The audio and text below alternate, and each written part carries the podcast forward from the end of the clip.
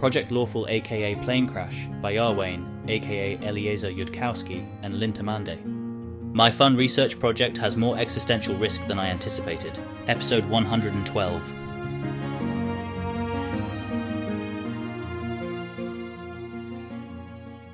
Well, Well, how unimpressed should I be with the security here? Or, for that matter, with you, my Yol? I'm interested in hearing your arguments about that.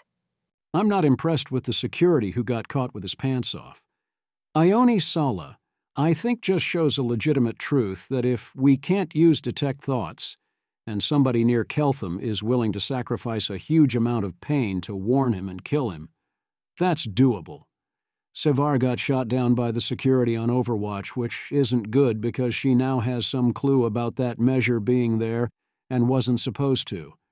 But again, there are limits to what we can reasonably stop without detect thoughts. Pilar's curse has made its point about how we only get to keep Keltham because it lets us. At least that's how it looks on the surface of things. I expect there were God agreements about what it can't do, though that's your department now.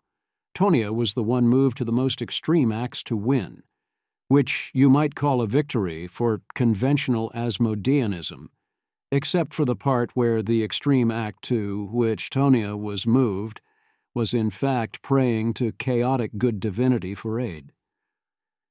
Asmodia is the one who most personally impressed me, whether or not her message gets acted on up the line. The fact that the comms cleric has no arcane sight and won't spot even a low level disguise is a real hole in our security. One I'm still trying to figure out how to fix without another fucking full time soul souled wizard. I'm not sure what to say in my own defense except that you're not going to find very much better outside of the Queen's personal guard. Security is harder than security makes it look. I am, with some reluctance, going to call the game for Tonia, because my inner Aspexia Rugatonn is warning me that if I don't predictably do that, Pilar's curse would have gone to further lengths to spare her from punishment. I admit fault, I would have missed that. He is, in fact, pretty glad to be on Sevar's light punishment regimen right now. Carissa was sort of hoping that someone would have a devastatingly brilliant idea that could, as is, be used on Keltham, but she feels like it was a very productive exercise all the same, even taking into account that she didn't win, and that bodes poorly for how pleasant her evening is going to be. She reports to Subirachs for a debrief. Subirachs has, in fact, had something of a helpless feeling here about how to guide Sevar towards Asmodeus. Sevar's earlier punishment in the palace torture chamber apparently hugely backfired and shook Sevar's faith greatly because the torture did not immediately make her stronger. Subirachs will fall back on Rugatonn's apparent strategy. Make sure that, if the torture doesn't work, it's at least Sevar's own fault for doing it wrong, so that her Aurorian leanings will tell her to torture better next time, and not that torture is bad. Subirachs will ask Sevar what punishment she intended to inflict on Tonia if she failed. I don't actually feel particularly competent to assign punishments that are meant to be scary, and was thinking about just giving her to Abarco because he's very good at scary. If you have advice, I'd be grateful. Security, read Sevar's thoughts. What are your goals, Sevar? What state of mind would you have told Abarco to achieve in Tonia while she was being punished? What change in Tonia would you have wanted that to accomplish? To make her stronger?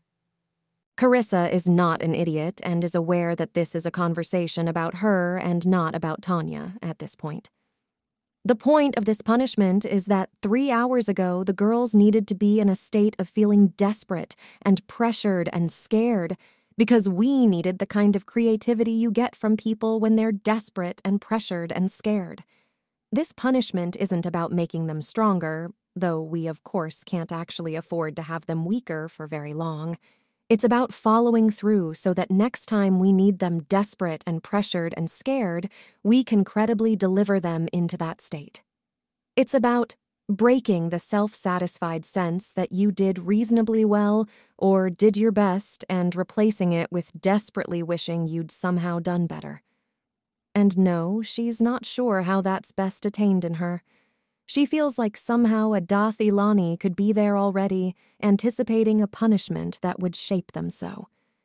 She is not thinking of herself as a special snowflake who needs specially customized torture to stay loyal.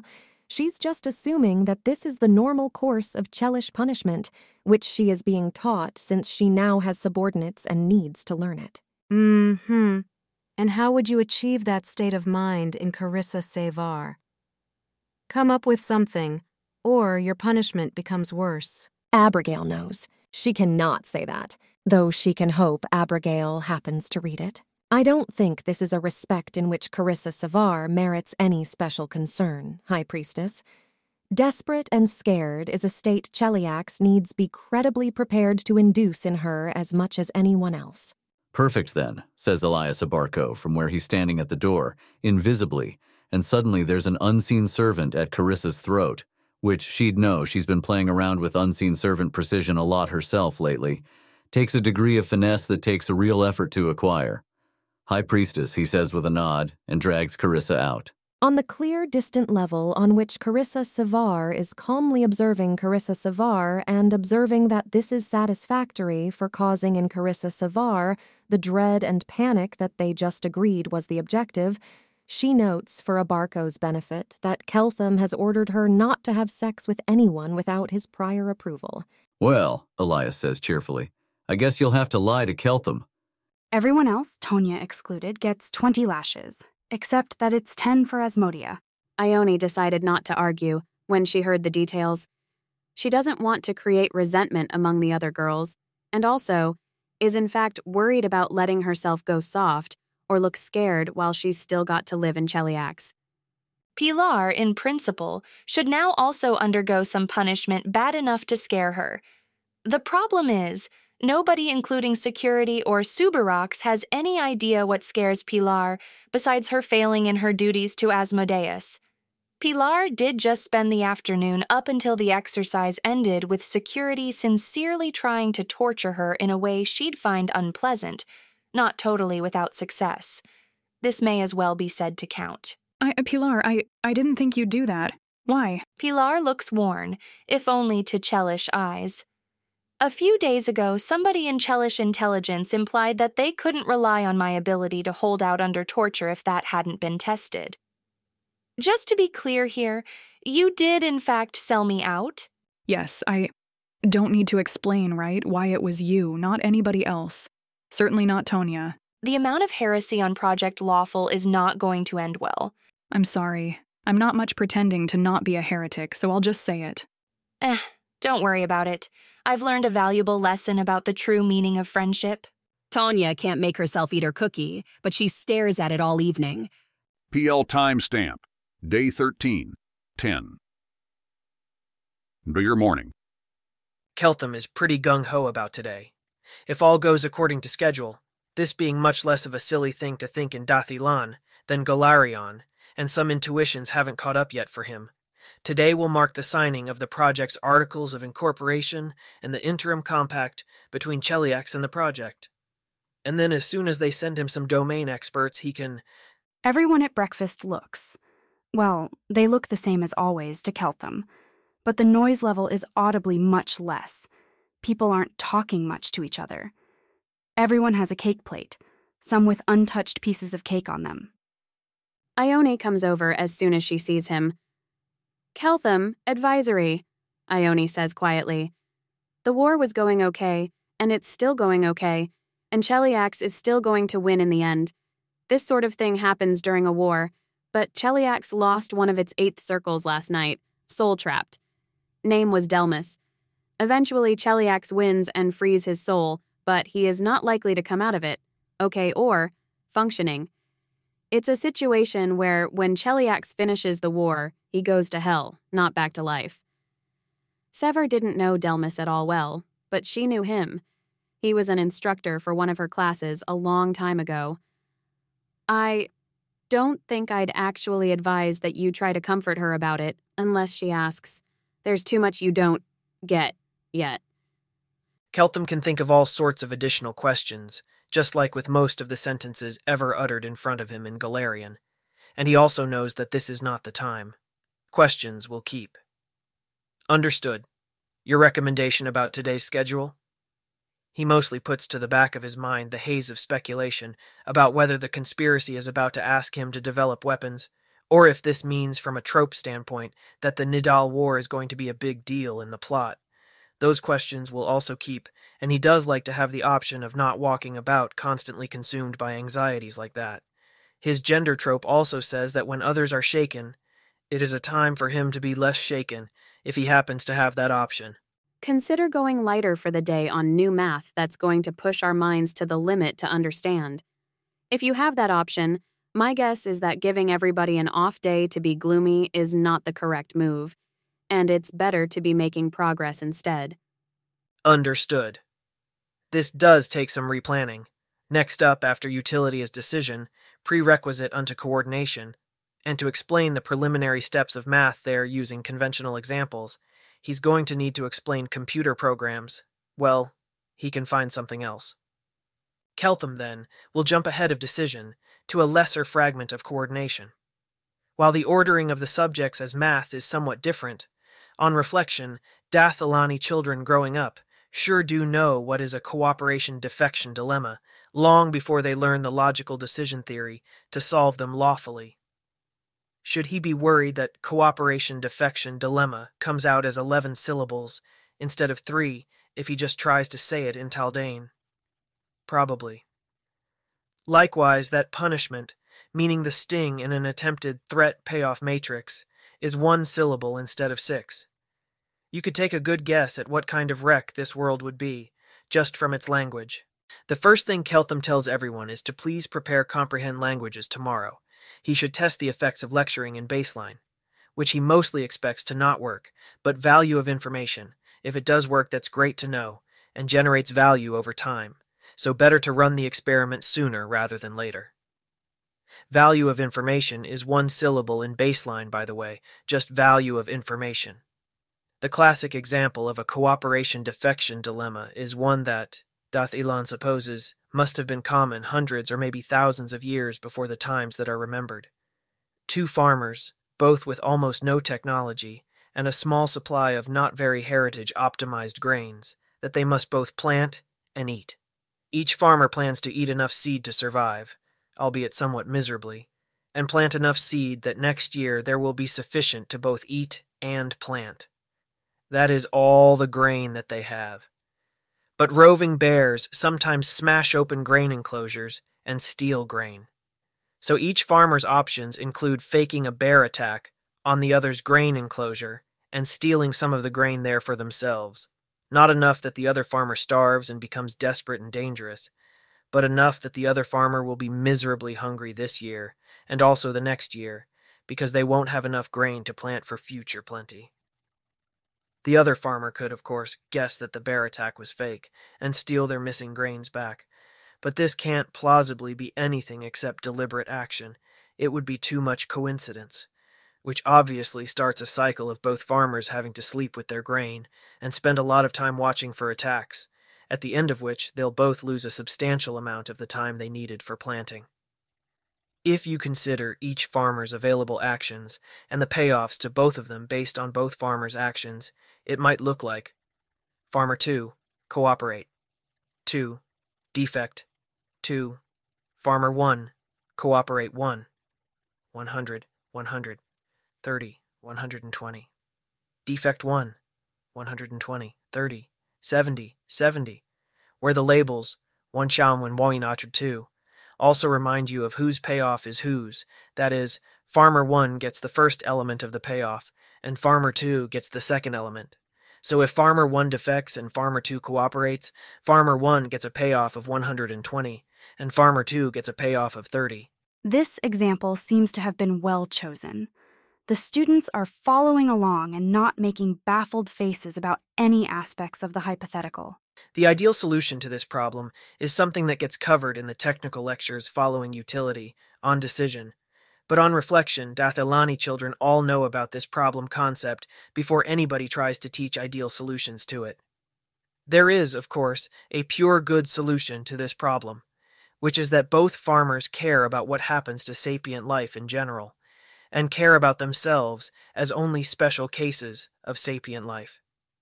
They won't impose a direct cost of minus 70 on the other farmer for a benefit of plus 20 because their real or ultimate utilities are a sum over all sapience, evenly weighted in proportion to the reality weight of all those sapient beings. Everything with. Your language has no word for qualia, right? On some less strained day, Keltham needs to ask some carefully constructed questions so as not to give away what he's trying to test. But for now, he is going to guess that Taldane lacks the word qualia, and not that Golarion inhabitants lack the thing the word is talking about.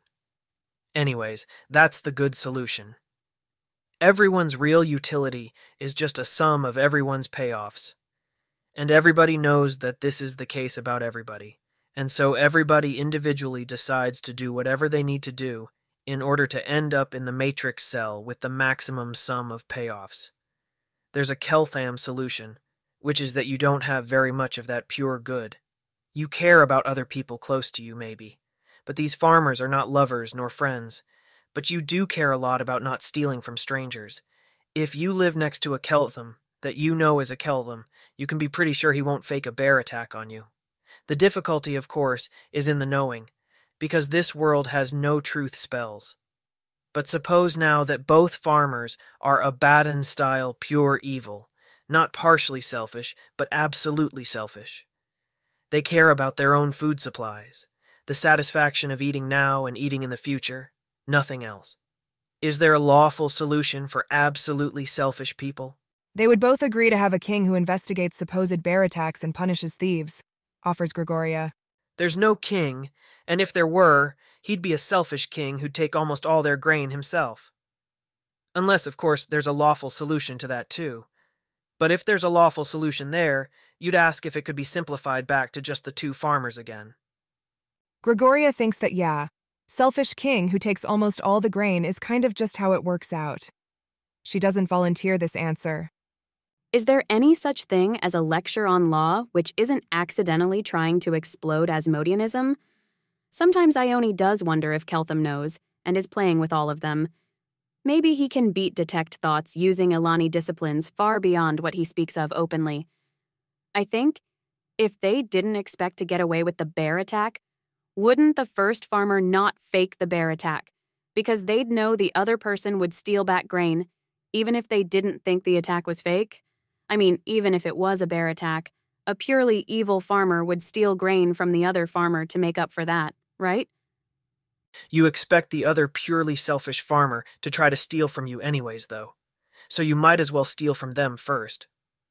We could suppose that whoever carries out the theft first has a few days of plenty eating their stolen food before the other farmer can prepare and execute a plan to steal back food. So if you're going to end up in that situation anyways, there's an incentive to be the first to defect.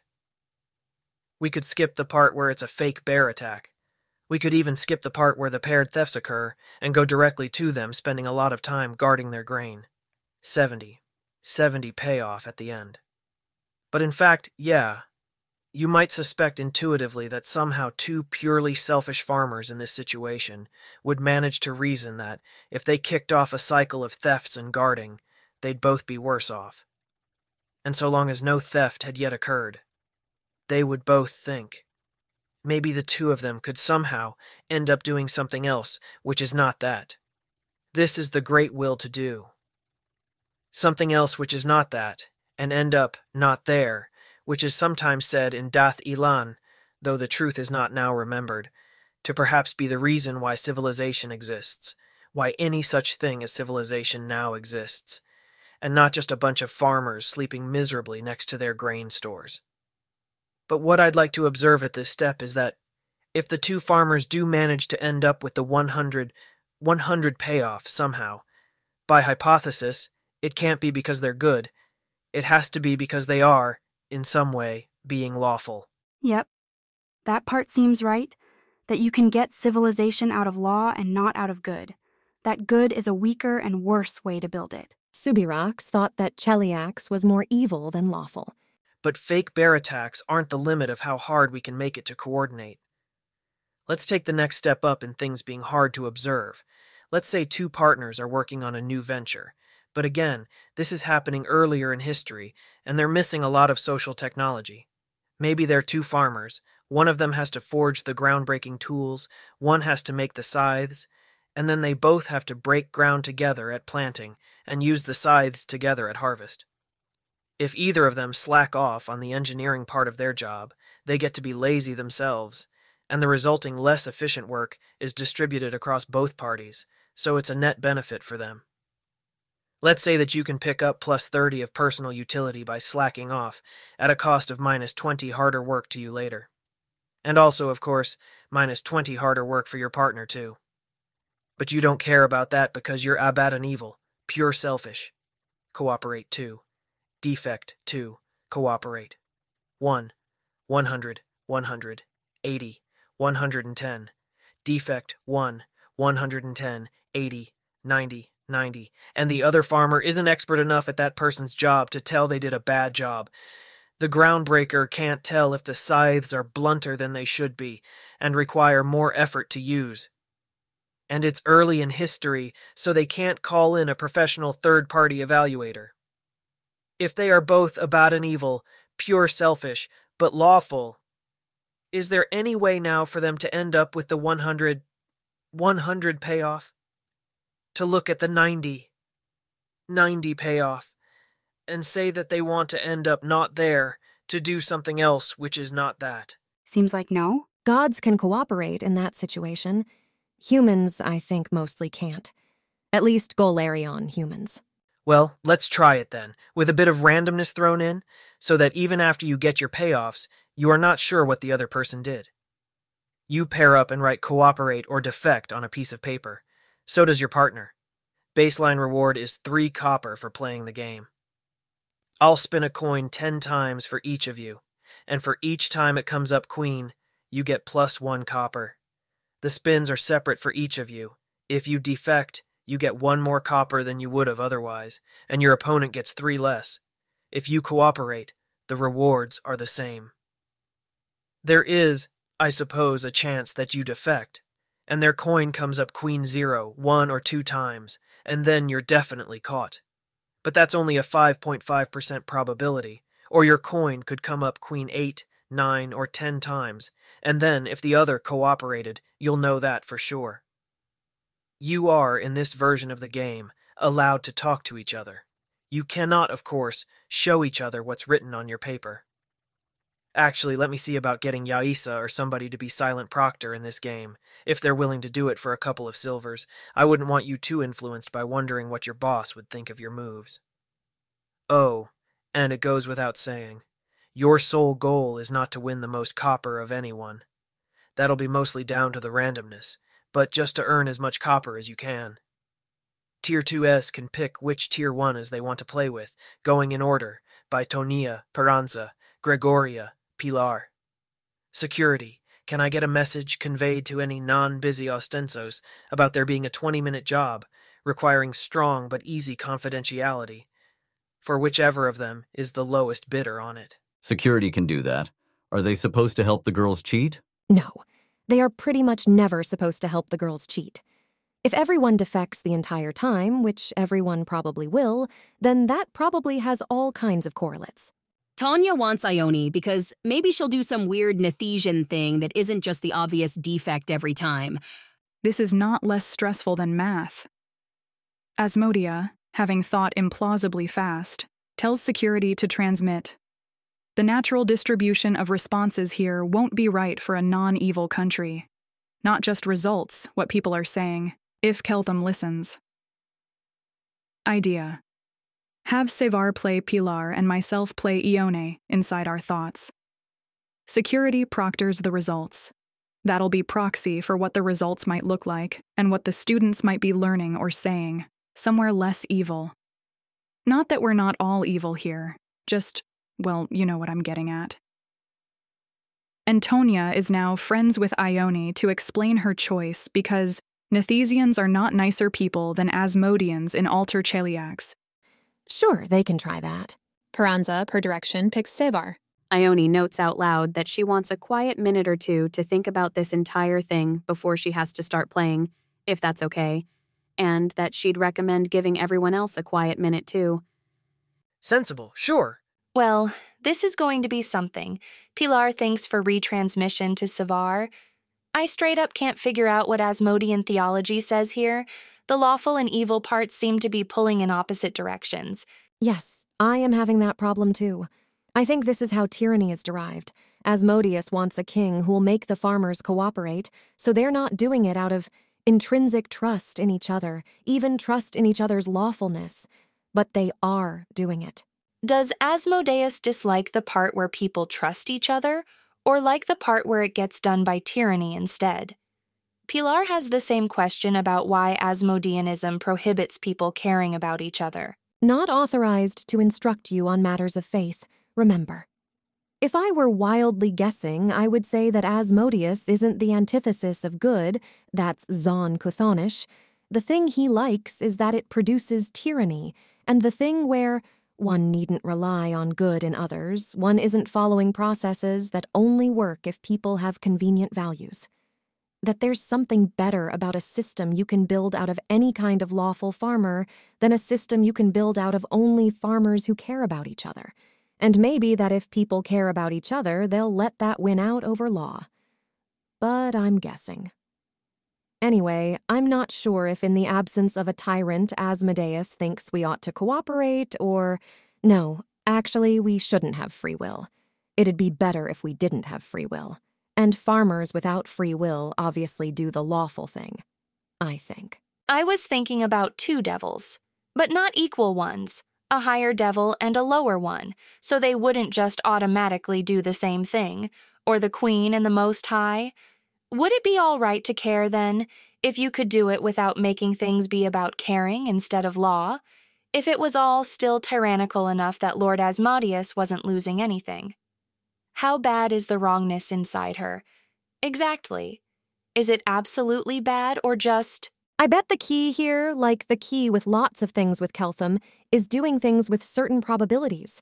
Like, if it looks to me like there's a 50% chance you stole from me, I flip a coin about whether to steal back.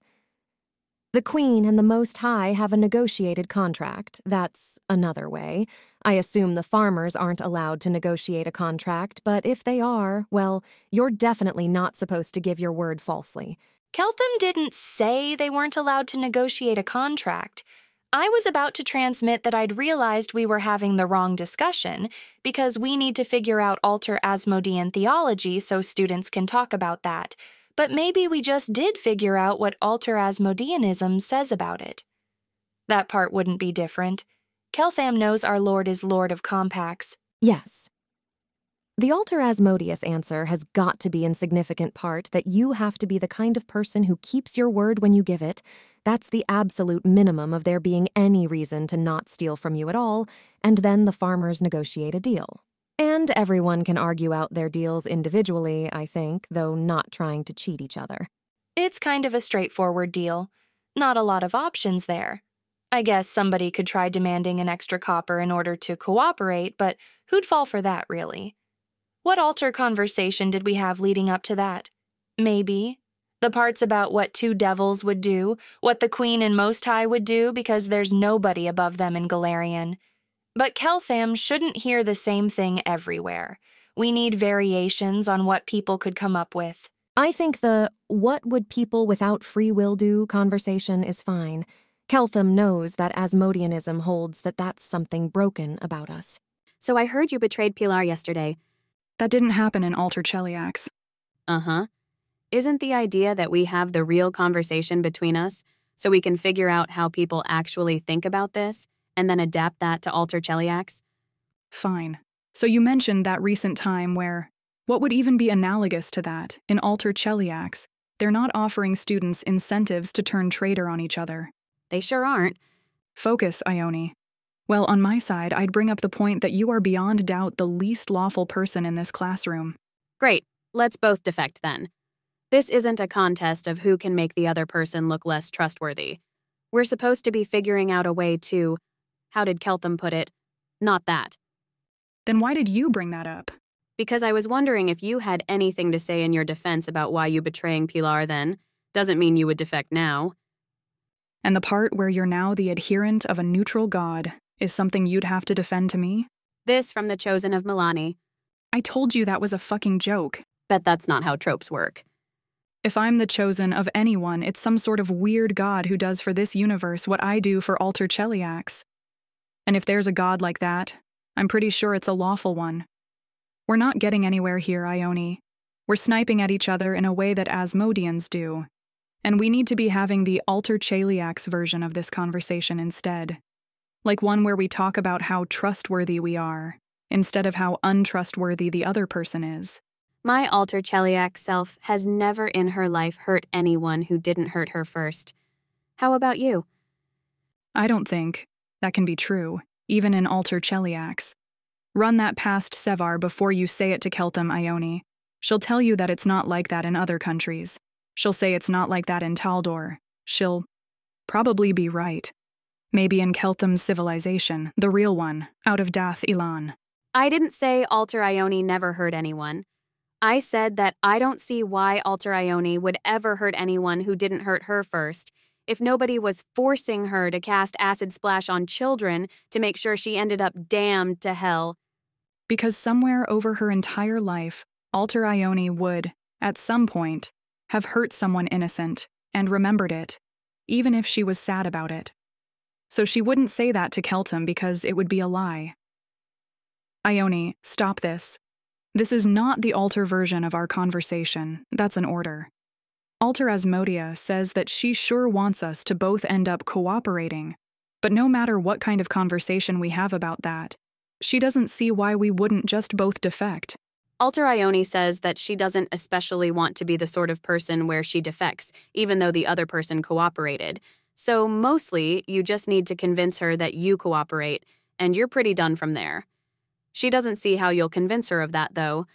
Alter Asmodia says that Keltham's instructions were to make as much copper as we can, for ourselves, not to end up a particular sort of person. Alter Ione says, fuck the instructions, she's a Nethysian. Alter Asmodia says that's not how to learn the knowledge Keltham is trying to teach you, Nethysian. Alter Ione says, she thinks there isn't a way out of this in real life, if it's with neutral evil players, and that Dath Ilani little kids end up cooperating because they don't really follow instructions either, what with them also being the sort of kids who try to explode their schools. Alter Ione thinks the people who actually follow instructions in this game end up defecting, and the ones who don't really follow instructions cooperate. If it's not about who we really are, but the neutral evil versions of us. Alter Asmodia says that this is absolutely not the moral of a game they'd play with Dath Ilani kids. If this one doesn't contain the pieces for a solution, they'd give the kids a more complicated, solvable problem right from the very start. They don't want to teach the kids that defection is the only way out. They play it to teach the kids that defection is what happens when everyone is evil and has no trace of good in them. This is a truth, and a great and important and valuable one, which ought, indeed, to be taught to children. Not consistent with the tone of Keltham's earlier lecture, he was pointing in the direction of there being a lawful solution that didn't rely on good. Not in a trolling way, either. I'm not seeing it then. How about you, chosen of a lawful God? I am unfortunately better at the math and what comes after the math than I am at the thing that comes before the math. The part you had to help me with on Keltham's seven problems. If it's solvable, it has to depend on what kind of people we are. You can't do this with a demon. You can't do this with a rock that has defect written on it either. That's why Keltham said we were allowed to talk to each other. It's not that we can threaten each other or persuade each other. It's something we have to know about each other. Guess about each other, not know, because it'll be a truth of only some worlds, not a truth across all the worlds, a probability and not a logic.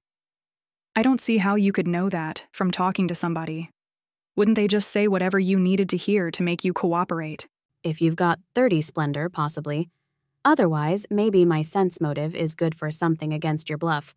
But valuable to know that's how you think about it, Asmodean. Okay, enough quiet time. Let's start the game. Wait. Message to Keltham. Should we all do this in separate rooms? I'm pretty sure I have an outright solution, and if somebody else overhears that, it'll skew the results. Message to Pilar. This I have to see. Suggestion accepted from Pilar to do this in separate breakout rooms. We need to resolve our game, see what results end up as. Defect, Asmodia thinks, not for retransmission to Ione. Defect, Ione thinks. I commit to you to not steal your grain in the absence of convincing evidence you stole my grain, which right now would be just a too low number, but in the future, when I think through all the math, might also include a pattern of grain results that is unlikely if you are not stealing, Carissa says to Pilar, if you will make the reciprocal commitment. I make the reciprocal commitment as an Asmodean. If you make it as an Asmodean, not in the way where we're calling on hell to punish us if we break the compact, because that part wouldn't exist in Alter Cheliax, but in the way where this is a compact, and we'd keep it even if Asmodeus said he wasn't going to punish us for breaking it, because we are Asmodeans. Pilar lets herself be smarter when she needs to be the smart one. Carissa is not sure that's actually part of Asmodeanism, but it should be. So hopefully it is as an Asmodean, then. Cooperate, Pilar thinks. Cooperate. See, you can be evil and still win.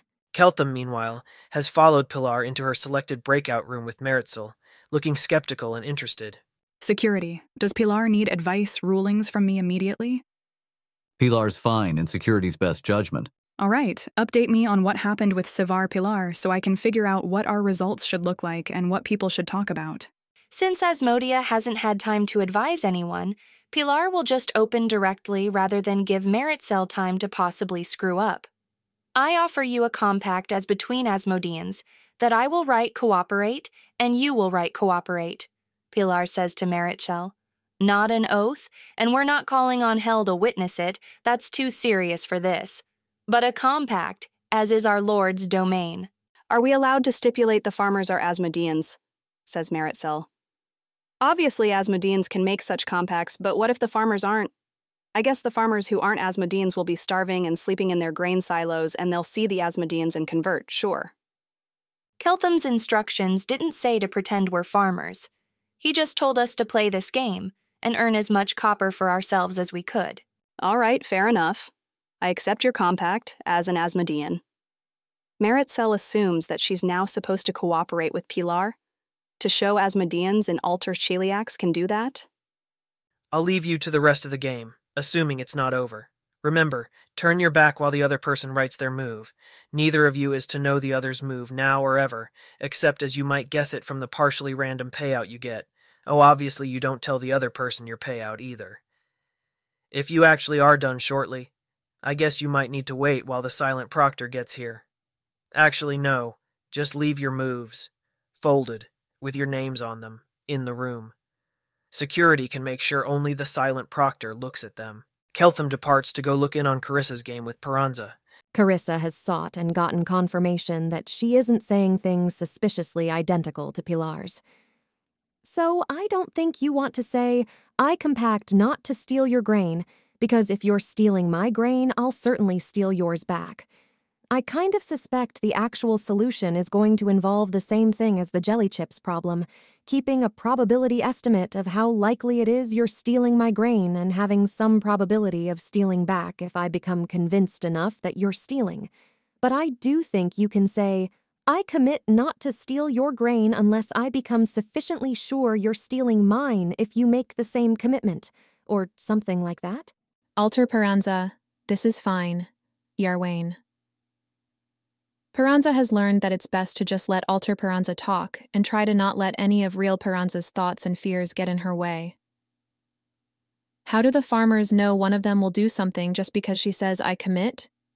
Real Peranza is not so silent that Alter Peranza would just say, How can I trust you to Sevar? So there's some half answers like, you set up the probability of stealing back if your grain gets ransacked so that it's not worth stealing and maybe getting caught, not in the long run, and they aren't better off stealing. Or being a farmer who means it when you commit things is useful for stuff other than not stealing grain from your neighbors, so you do it. To have a reputation as someone who does it. But they are kind of half answers? The thing gods can do is show each other what kind of person they are and you can see, well, are they a person who means it when they commit or not? We don't have that, but we do have detect law, which I'd argue is kind of the same thing. And I'm powerful enough to show up to detect law, so you can just detect law and see that when I commit, I mean it. Doesn't answer how I'm supposed to know what you'll do. I don't suppose you already have a plan for that part, because that sounds like I could trust you to commit in the name of law, that you'll cooperate if I cooperate, but I don't have any way to show you I'll cooperate. She sold her soul, but that's not the same thing in Alter Cheliax. Showing up to detect law is one way of being the kind of person whose commitments are real, but it's not the only one. Most people in Cheliax are lawful, so I'm starting from a high expectation that you're lawful. It's not like you're trying to convince someone who doesn't know anything about you. So you just need to talk to me for a while, because also I'm younger than you and your sense motive probably beats my bluff. And when you're sure enough I'm lawful, we both commit in the name of law? Peranza is being very pliant here, and if Carissa can talk her into mutual cooperation this way, she could probably also talk Peranza into cooperating while Carissa defected, which, as he understands it, Carissa should not really end up doing if she promises in the name of law. Well, everybody cooperates the first time, and the older kids usually have to nag them for a while to get anyone to defect ever, even for purposes of understanding the counterfactuals that real civilization is meant to rule out. Maybe Golarion isn't so different that way. Still, Keltham would have thought the instruction to earn as much copper as possible to maybe be a bit more effectively understood here. I think so? Or, I think this isn't the whole true solution, but it's the bit of it we're likeliest to actually get working. So, are you actually lawful? If you make a commitment, do you mean it, even if later you think of a way to make more money doing something else? Yes, says Alter Peranza. Because what's she going to say, no? I don't actually feel like that answers the question. Or, I feel like a Peranza whose plan was play very dumb, nod along, then defect every time would also say that. Whereas there are some things she'd have a harder time saying. Just yes isn't one of them. I'm an Asmodean living in Cheliax and a follower of Asmodeus in good standing with the Church, who was slated to take the world wound oath.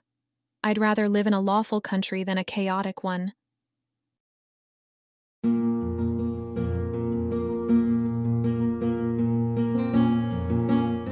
If you wish to support this AI reading and others like it, please visit patreon.com slash askwhocastsai. Any help is appreciated. And thank you to executive producer John Doe 7776059